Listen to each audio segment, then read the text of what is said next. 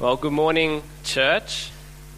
For those of you who don't know me, my name is Cameron. Uh, I'm part of the young adults community here, so this part of the church right here. And it's a privilege uh, to have this opportunity to speak to you all this morning on this really impactful series. Um, I have to apologize from the outset. I've been sick all week and I still am a bit sick, so I've got my tissues here prepared. I might have to stop and cough and blow my nose halfway through the sermon. Um, and if I don't make it through, Grandma's promised she's going to come up and finish it off for me and probably do a better job too. Well, I really hope that this series has been impactful for you. Uh, it really has been for me as we've gone through God's truth. It's been such a great reminder. Uh, if you're new here or visiting, we've been going through the book of Ephesians.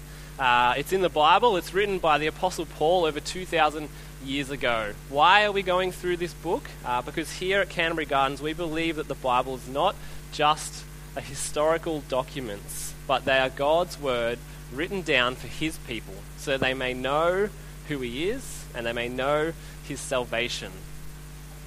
And so, as we go through this passage today, I encourage you to take it that way, to take it as God's word to us. Um, so, why don't we pray. I'd invite you to pray for me uh, as we begin, and also to pray for yourselves that God may be glorified through what is said. Heavenly Father, I thank you that we have this opportunity to come here and hear your word. Lord, each of us desire here for you to speak, uh, and we pray that by your Holy Spirit, you'll be working in our hearts, helping us to see more clearly and more fully what you have done for us in Jesus, and more fully and more clearly what that means for us in the everyday living of life. We commit this time to you now. In Jesus' name. Amen. So, if you've been coming here for the last few weeks, you would have seen that we've kind of got to the practical bit of Ephesians. Not that the first three chapters wasn't practical, but Paul was really, in the first three chapters, unpacking the mystery of the gospel and highlighting that in all its glory. And now we've kind of got to the so what. Why does that make a difference to our everyday life? And Shabu took us through the first couple of sections of chapter 4. He began with this picture of unity, a big theme in Ephesians, that we were supposed to be one, just as the Lord is one. Just as there is one faith, one hope, one baptism, we must be one as a community. But also, in the second week, we saw that even though we are called to be one, we are very different. We have different gifts, different abilities, and yet those gifts and abilities are not so we can boost some people up and push some people down, but they are all to be used to build one another up so that we might be a community who loves better both one another, God, and the world. And so now we come to this section today. And, and Paul's going to, to unpack some things that we need to do both as individuals and as a community in order to thrive as Christians. And today we're actually going to cover something that I don't think will be new to any of you. I think you would have heard it all before. It's very foundational to our Christian faith. But despite that being true, I think it's something that we perhaps struggle most to walk it with in the everyday life. And in fact, if you don't understand today, you're probably going to misunderstand the rest of the do's and don'ts that come for the rest of Ephesians. And so let's get into it. Starting in Ephesians chapter 4, verse 17, here's what it says. I'm reading in the ESV, but whatever version you've got is fine. Now, this I say and testify in the Lord that you must no longer walk as the Gentiles do in the futility of their minds. They are darkened in their understanding, alienated from the life of God because of the ignorance that is in them due to their hardness of heart. They have become callous and have given themselves up to sensuality, greedy to practice every kind of impurity. But that is not the way you learned Christ, assuming that you have heard of him and were taught in him, as the truth is in Jesus, to put off your old self, which belongs to your former manner of life and is corrupt through deceitful desires, and to be renewed in the spirit of your minds, and to put on the new self, created after the likeness of God in true righteousness and holiness. So Paul begins this section quite strongly. He says, This I say and testify in the Lord. It's kind of like he's saying, Listen, I need you to pay attention. What I'm going to say is really, really important. And what's important, he says that we must no longer walk as the Gentiles do. I want to quickly talk about this word walk because I, I find it to be a really helpful word, and Paul uses it a number of times in this book. Uh, I think it displays really well this idea of a journey. We've made a decision. This is the direction we are going. It's not a run, it's a decisive move. It's the direction we are going. It's the everyday living of life. And so Paul's saying, in your everyday life, don't be like the Gentiles anymore. Who were the Gentiles? Well, basically everyone in this room is a Gentile. Uh, in Paul's day, anyone who wasn't a Jew was a Gentile. And he go- goes on to say, why? Why shouldn't we actually be like this anymore? And he gives a description. You'll see that he says they are futile in their minds. And then kind of goes on to explain what that means. Look at verse 18. They are darkened in their understanding. What, is, what does this mean? Well, I think it means that they haven't come to understand the mystery of this gospel. But more than that, I think it's talking about they, they have a darkened view of life. They don't understand the truth behind the way the world is supposed to work how God created us to work. It's kind of like the Matrix. They're still plugged in. They don't understand the reality of what's really going on. Because you see, God created us to live in a certain way. He created us to be in relationship with Him, to be obedient to Him, not just so He can give us a bunch of rules, but because He knows the best way to live. And that darkened in the understanding is anything that does not live like this anything that does not live with God at the center and relationship with God at the center.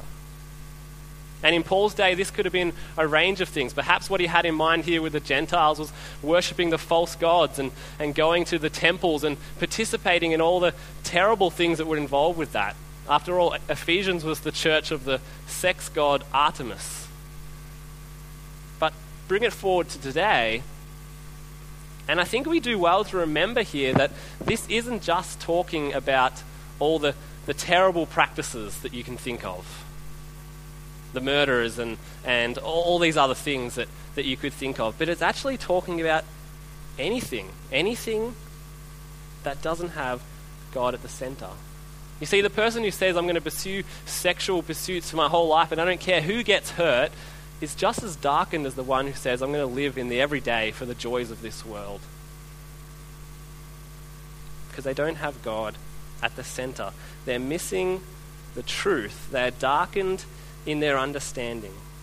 But before we get on our high horses and say, well, we're so much better than that, let us remember that it wasn't our wisdom and intellect that got us out. It was God's grace to us, His utter grace to us. And so they are darkened in their understanding. And then he goes on in verse 18 because of that, they are alienated from the life of God. They don't know his ways because of the ignorance that lies within them due to their hardness of hearts.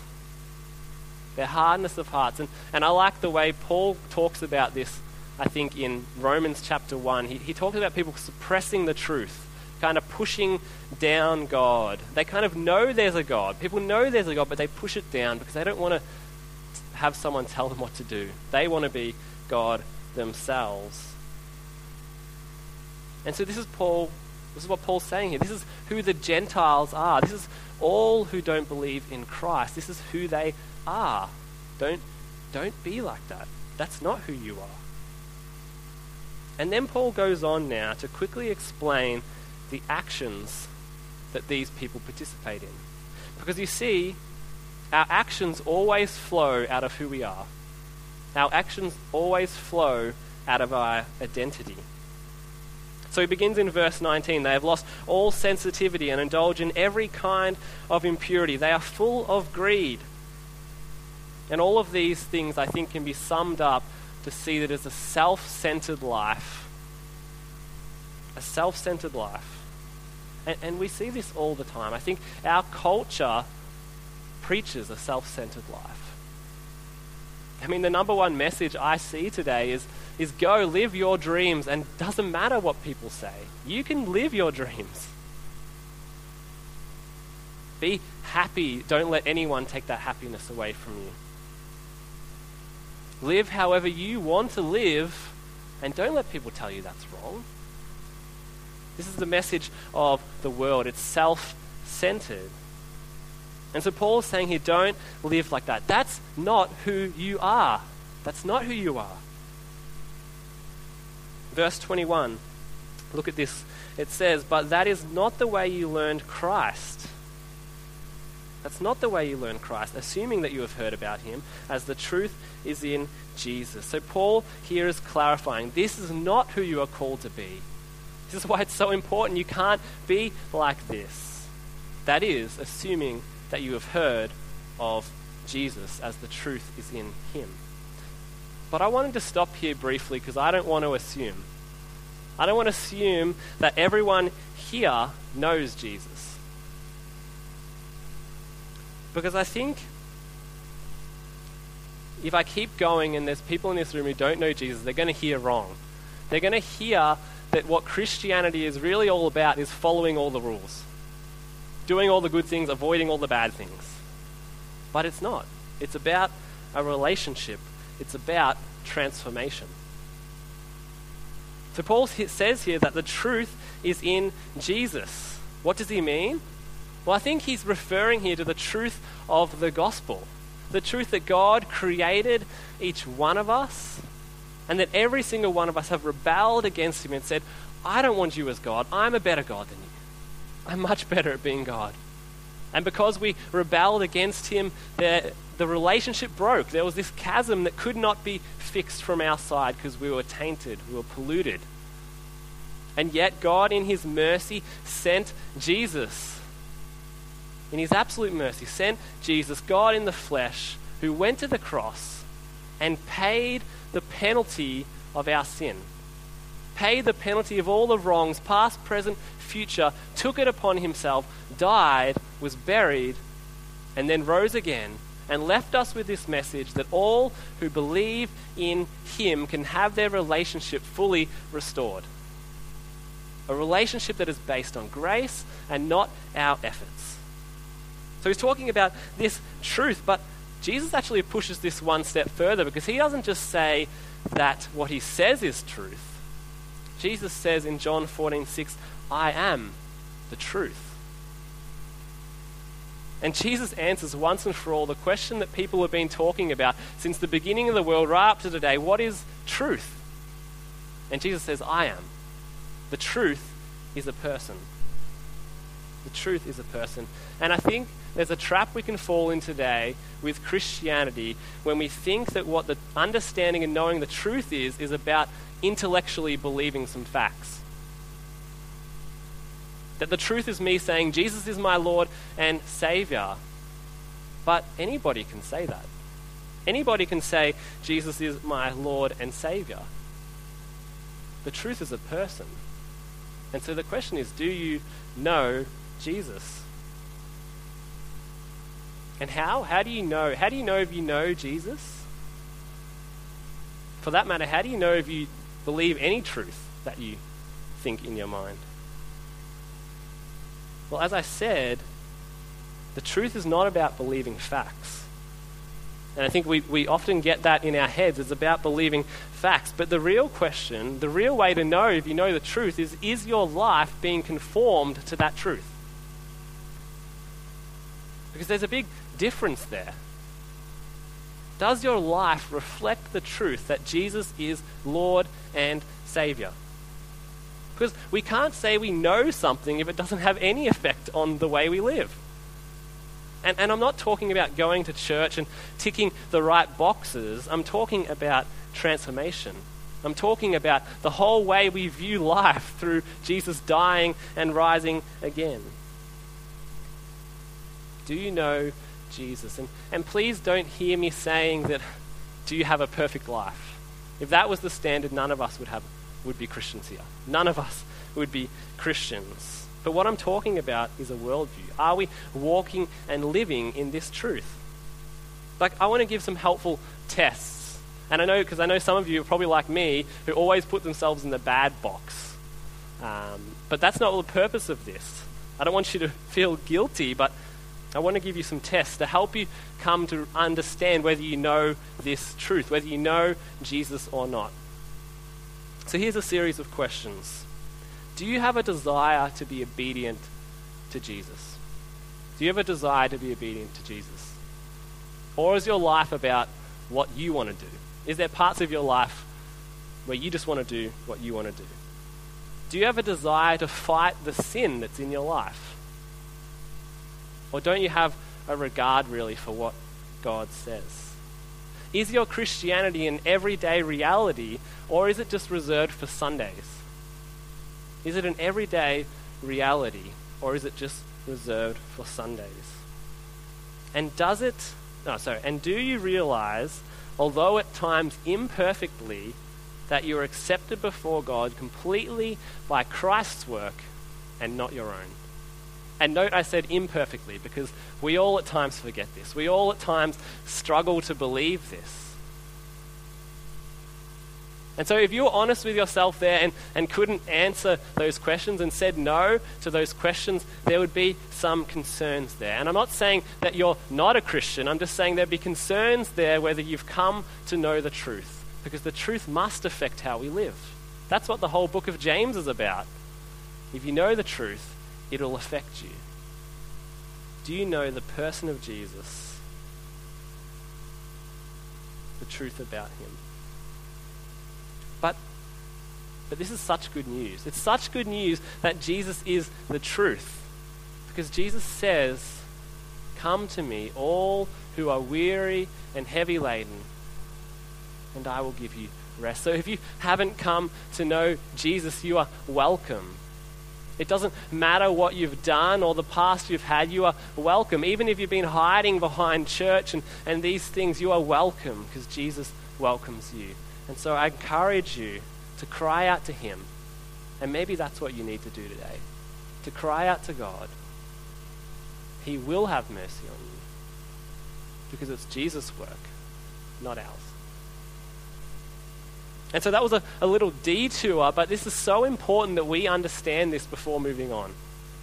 Because if we don't understand this, we will have no idea what's going on in this next part of this chapter. So let's get, keep reading from verse 20. Here's what it says But that is not the way you learned Christ, assuming that you have heard about him and you were taught in him, as the truth is in Jesus to put off your old self, which belongs to your former manner of life and is corrupt through deceitful desires, and to be renewed in the spirit of your minds, and to put on the new self, created after the likeness of God in true righteousness and holiness. And so Paul goes on here to explain what the truth is. He kind of expands more of what he's talking about. And he says it involves putting something off, the old self, and putting something on, the new self. And you know, this is so important. We, we need to get our heads around what he's talking about here. What does it mean to put off the old self and to put on the new self? I want to start by talking about what this is not talking about. This passage is not talking about getting rid of the good actions in your, uh, sorry, getting rid of the bad actions in your life and doing the good stuff. It's not talking about don't lie but tell the truth. That's next week. That's not what this is talking about. It's talking about the self. It goes to our very core, the core of who we are. It's not about outward action, it's about an inward change that leads to an outward action. He's speaking about a wonderful truth of what happens when we become believers in Jesus. When we come to know Jesus as the truth. You see, something incredible happens when we believe in Christ. Listen to these verses. They're all saying something similar. 2 Corinthians 5:17 puts it like this. Therefore, if anyone is in Christ, he is a new creation. The old has passed away, behold, the new has come. Galatians 2:20 I have been crucified with Christ. It is no longer I who live, but Christ who lives in me. Jesus talks about it constantly in John about a new birth. Romans 6 6 says, We know that our old self was crucified with him in order that the body of sin might be brought to nothing. So you see, all these verses, though they're using different words, they're talking about the, the same thing. Something has changed within our very core.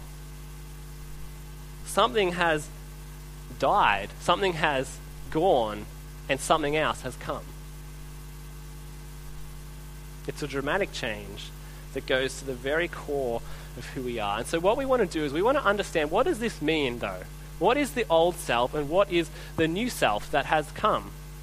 The Bible speaks about both of these, and so we're going to do a little bit of contrasting here to what these things are, and there'll be a table up there that kind of explains it. So let's start with the old self.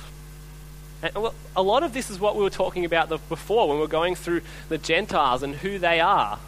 The old self was when we were darkened in our understanding. We didn't know the way that life was truly supposed to live, to be lived. We didn't know God. We were living for things that could never give life, whether it be money, sex, or religion. We didn't know his ways. Elsewhere, Paul says in Romans that we were slaves to sin. We couldn't help but sin. We were sinners. We were children of wrath, deserving God's punishment. We were self centered. We were unholy, unrighteous, enemies, weak, guilty, full of shame, separated from God. This is what the Bible says about the old self. There's actually more than that. That's just the ones I found. But this is who the old self is. And what does Paul say about it? He says that if you're a believer today, that those things are crucified. They are dead. They are gone. And this is not a process. This is something that happens instantly. This is something that God, in His grace, does. When we look to Jesus, these things die with Christ. They're dead. And something new has come. What is the new self? Well, this is the key to this is in the second part of verse 24 in Ephesians. You'll see, put on the new self, created after the likeness of God in true righteousness and holiness. So we've been given a new self it's been created by God to be like God. Sounds pretty incredible, really. But what is he really talking about here? It's not a new concept to Ephesians. He's been talking about it all in chapter 1. And, and it's incredible if you take it to your heart. Like, like, what I want you to do is close your eyes for a minute and listen to some of these things that Paul says is true of us when we believe in Jesus. Just listen to these truths. As believers here, we are chosen by God. We are holy.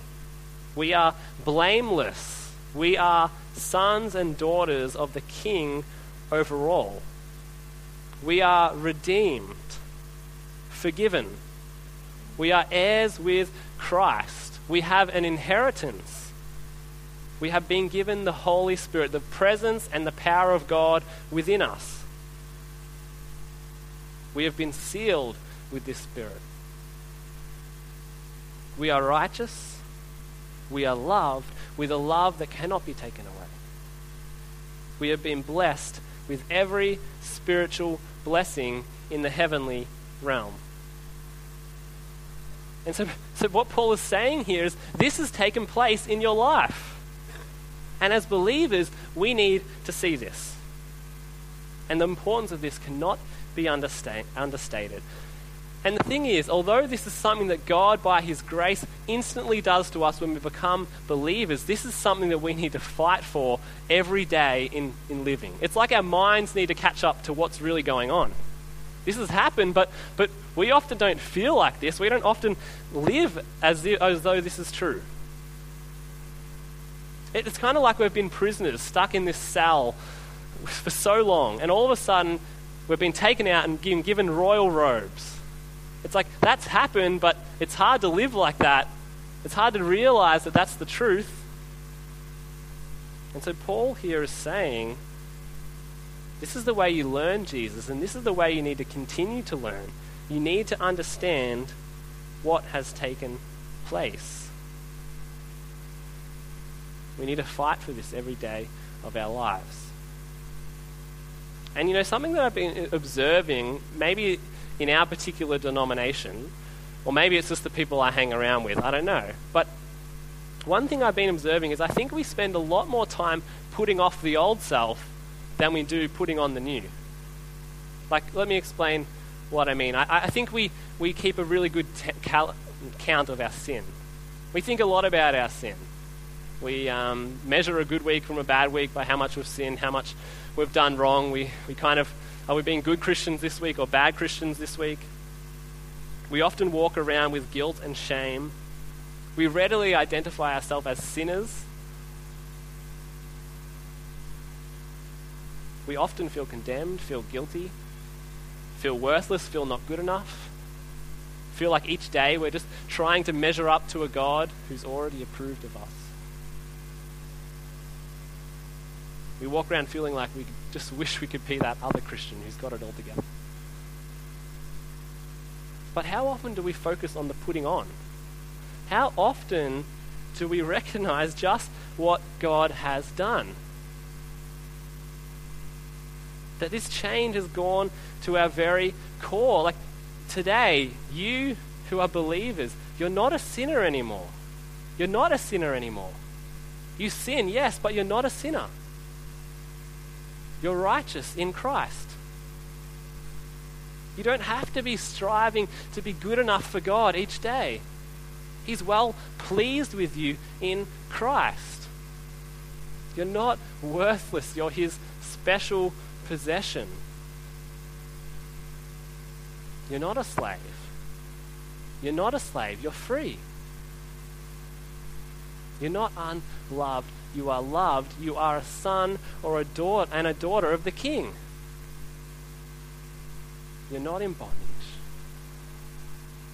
You're free completely. Do you believe this? Do you believe this about yourself? It's so important because it's so easy as Christians not to walk like this. It's so easy to drift towards fear, to drift towards guilt, to drift towards believing lies about ourselves. But it's not the truth. And if we drift towards these lies, we're going to start acting like it. We're going to start acting like it. Let me explain what I mean. I think we've all done this before, but have you ever had something weird go wrong with your body? Let's say you've got a sore leg or you get some weird rash on you, um, and you need to get an expert's opinion. So you Google weird rash on my skin. What does this mean? And within about two minutes of searching, you're convinced that you have about two weeks to live. We all do it. But I remember one time in my life where I was beginning to get shaky hands. And I was like, oh no, what's this? So I Googled like shaky hands, and something came up to do with diabetes and shaky hands. And so I looked at um, the symptoms for diabetes after that, and I saw there it was being thirsty, overly thirsty, being overly hungry, a dry mouth, feeling tired, uh, getting rashes and itchy skin, weight loss. And all of a sudden, these things were all true of me. All of a sudden, I was getting itchy. I was feeling like my mouth was always dry. I, I felt like I needed water. I was already skinny, so that couldn't have been a good sign. And not even exaggerating, exaggerating, within a few days, I had convinced myself I had diabetes, and I was preparing for the life that was diabetes. So the symptoms gradually grew worse and worse, and so I went to the doctors and told him what was happening. I said, I'm pretty sure I have diabetes. And, and do you know what he do you know what he did? He just flat out laughed at me. Like, didn't care about my pride at all, just flat out laughed at me. And he said, You don't have diabetes. You don't have diabetes. And said, oh, No, I'm pretty sure I do. I'm pretty sure, like, I mean, I've got the symptoms. What else could it be? And so he goes, Just to humor you, I'm going to give you a blood test just to humor you, just to prove you that you're wrong. So he did the blood test, and, and sure enough, it came back and no diabetes. And do you know what happened? All my symptoms disappeared. I, I was healed of the sickness I never had. It, it was a, a miracle. It was a miracle. But you know, it's, it's a silly illustration, but I think this is how we often live as Christians. We walk around feeling guilty and we talk to ourselves. You're so stupid. Why would you make that mistake? You're so, you're so dumb. Why would God love someone like you? I'm pretty sure, pretty sure He's abandoned you. What, what's going on in your life? We say these things to ourselves, and before we know it, we're beginning to produce symptoms of a sickness that we no longer have anymore.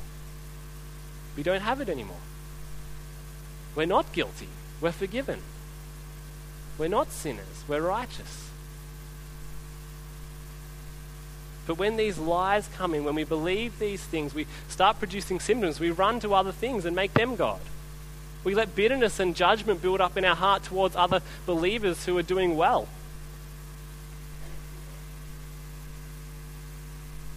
This can't be the way. These are lies of the evil one, and we have to see that. We have to see that. If you are a Christian here today, you are just as holy, just as righteous in Christ as every single other person in this room who is a, Christ, who is a Christian. Just as much as the pastors. That's true. And so we need to walk in these things.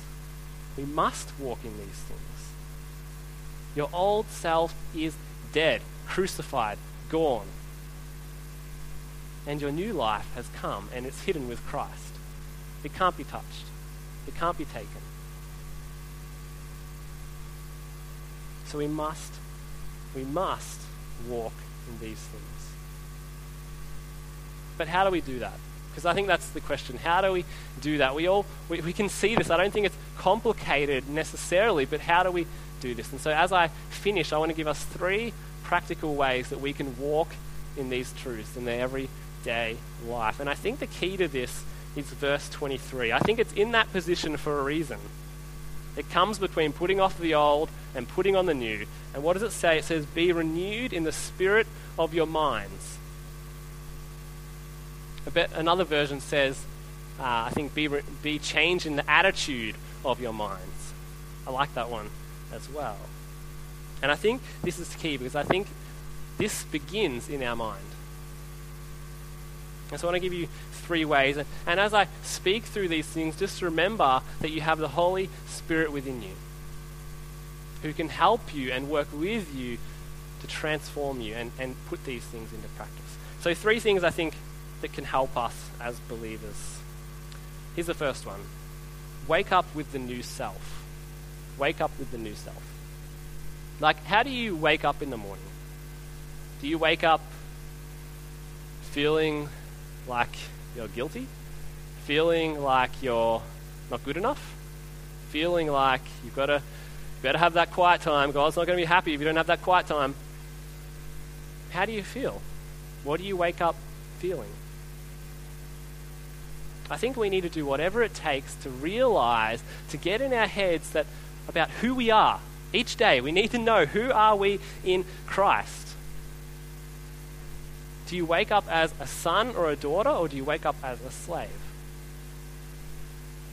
to a sickness that you don't have anymore? If we don't stand in this every day, we will drift. We will naturally drift to the flesh. We will naturally drift to forgetting God's truths.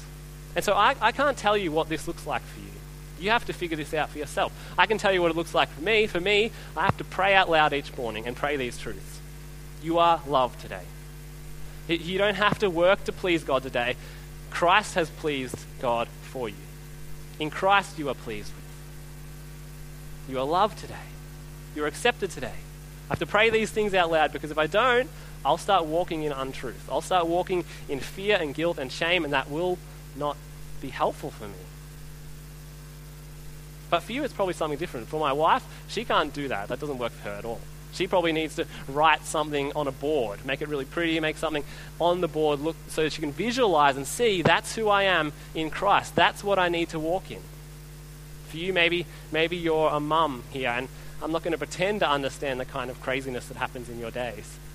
But maybe for you, it's it's putting verses everywhere where we can see them to remind yourself of who you are as you go about going what's involved, doing what's involved in your day. Maybe it's listening to a song. Maybe as you drive to work, you need to listen to something, a podcast or something that reminds you about who you are in Christ and what He has done for you, and to root yourself in that as you begin your day. What is it for you? I don't know. Maybe it's painting something. Maybe it's something completely different to that. It's unique. It needs to involve the scripture, the truth of God's word, and this has to be a part of our mornings. It has to be a part of what we do, because otherwise we're going to start living out of a lie. Wake up with the new self. Okay, number two, and this is very much linked to the first one have a gospel shaped mind. I kind of stole this from the young adults vision, but I think it relates here very much. It's, it's really linked to the first one. You know, we are very easily influenced people. Very easily influenced. There is always things that we are preaching to ourselves throughout the day, and there's always things that are preaching to us throughout the day. And if we're not aware of these two things, of what's going on in these two things, it's going to be really damaging for us. You know, through the movies we watch, through the face things we see on Facebook, through the things we've followed on Instagram, through the books we read, through the people we hang around with, these things are all preaching a message to yourself. And, and I'm not going to be someone to stand up here and say, you can't watch this type of movie, you, you can't do this certain thing, you can't be on Facebook more than one hour a day. I'm not going to say that. But I will say, be careful. Be careful what you are letting influence your mind. Be careful about what messages you are believing. We are easily influenced. We need to capture these things. We need to recognize what's going on in our minds. Like, like, let me give you an example. This morning when I woke up, I have about a million thoughts going through my head. I got to get up and do this sermon. So one of those thoughts might be, man, I hope they like it. I hope they like this sermon. If they don't like it, that's it's going to be a disaster. No, no, no. I have to tell myself, no, that's not the truth. Christ is already, God's already pleased with me in Christ. That's not the truth. It doesn't matter whether they like it or don't like it. Why does that affect who I am? Or, or I might go the other direction and say, man, you're standing up there? Have you seen what's going on in your life? Have you seen the mess that's in your life? And you're going to stand there and preach to them? I have to tell myself, no, no, no, no. It's not me. It's not about me. God's the one who's in me. Holy Spirit is the one who's going to be using this. It's not about my abilities. I'm just as much in need of Jesus as everyone else here. I have to preach that to myself. And this makes me sound really holy and good, but the thing is, oftentimes those things go unnoticed. Oftentimes those thoughts just stay in my head, and oftentimes I walk in those and I start acting like it. We need to be very aware of what's going on in our minds. We need to capture thoughts early. Because the more we don't, the more we're just going to be living in those truths. We're going to be believing a lie. We need to tell ourselves the truth. We need to be careful about what's coming in and what we're thinking about. Lastly, lastly, this is one for us as a family here at Canterbury Gardens. We need to be a community who can build one another up. We need to create a community who can build one another up. We need to encourage one another in the truth. You know, I think many of us here can be quite skeptical of some of the more charismatic churches around. But I can tell you one thing we need to learn from them is how much they encourage one another, how much they remind each other of what's true about who they are now that they've become believers. And I think we get a bit nervous about this, but, but we must. We must be a community who are willing to say to someone, hey, that's not who you are anymore. And I'm not talking even about actions, I'm just talking about reminding people you're loved. You're not a sinner, you're righteous in Christ. Can we be a community who has the bravery to say that. I find it a bit awkward. I find it a bit weird. I'm an introvert. I don't even like talking to people much at, ev- at any time. So how do I? So we have to be able to have the bravery to do this, to be a community who can speak these truths. Because if we're not speaking these truths into each other's lives, then someone else is going to be speaking false lies to our hearts.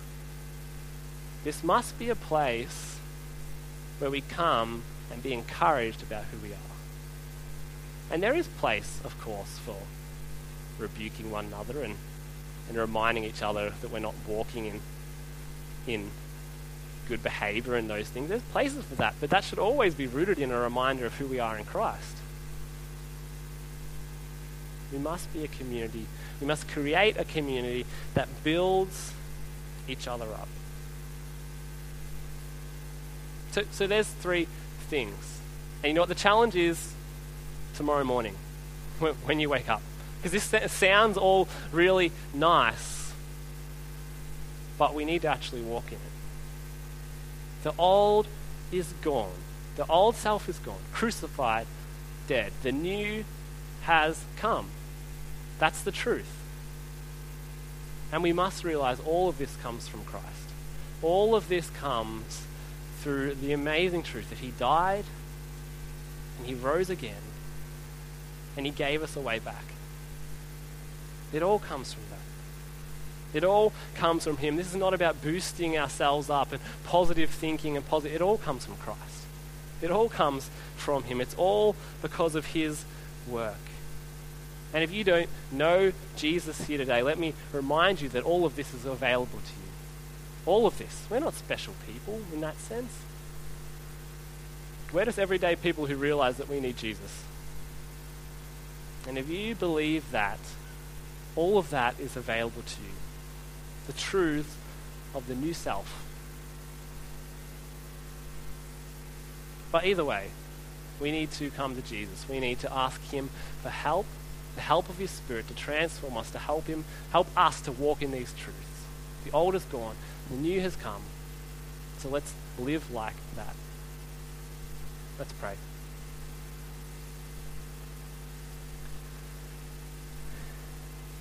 Heavenly Father, I just thank you so much that we can sit and stand here today as people who are redeemed, people who you have set free by the wonderful truth of Jesus. I thank you that Christianity is about a relationship with you. It's about a new life with you, a transformed life with you. Well, thank you that this is true of us. Lord, help us. We know we, we, we, we struggle with this. We struggle in the day to day life when we feel these false things come on, Lord. We struggle.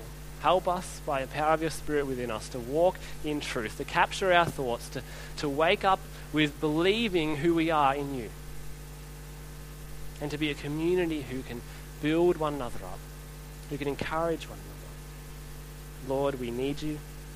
Help us. And it's in your name we pray. Amen.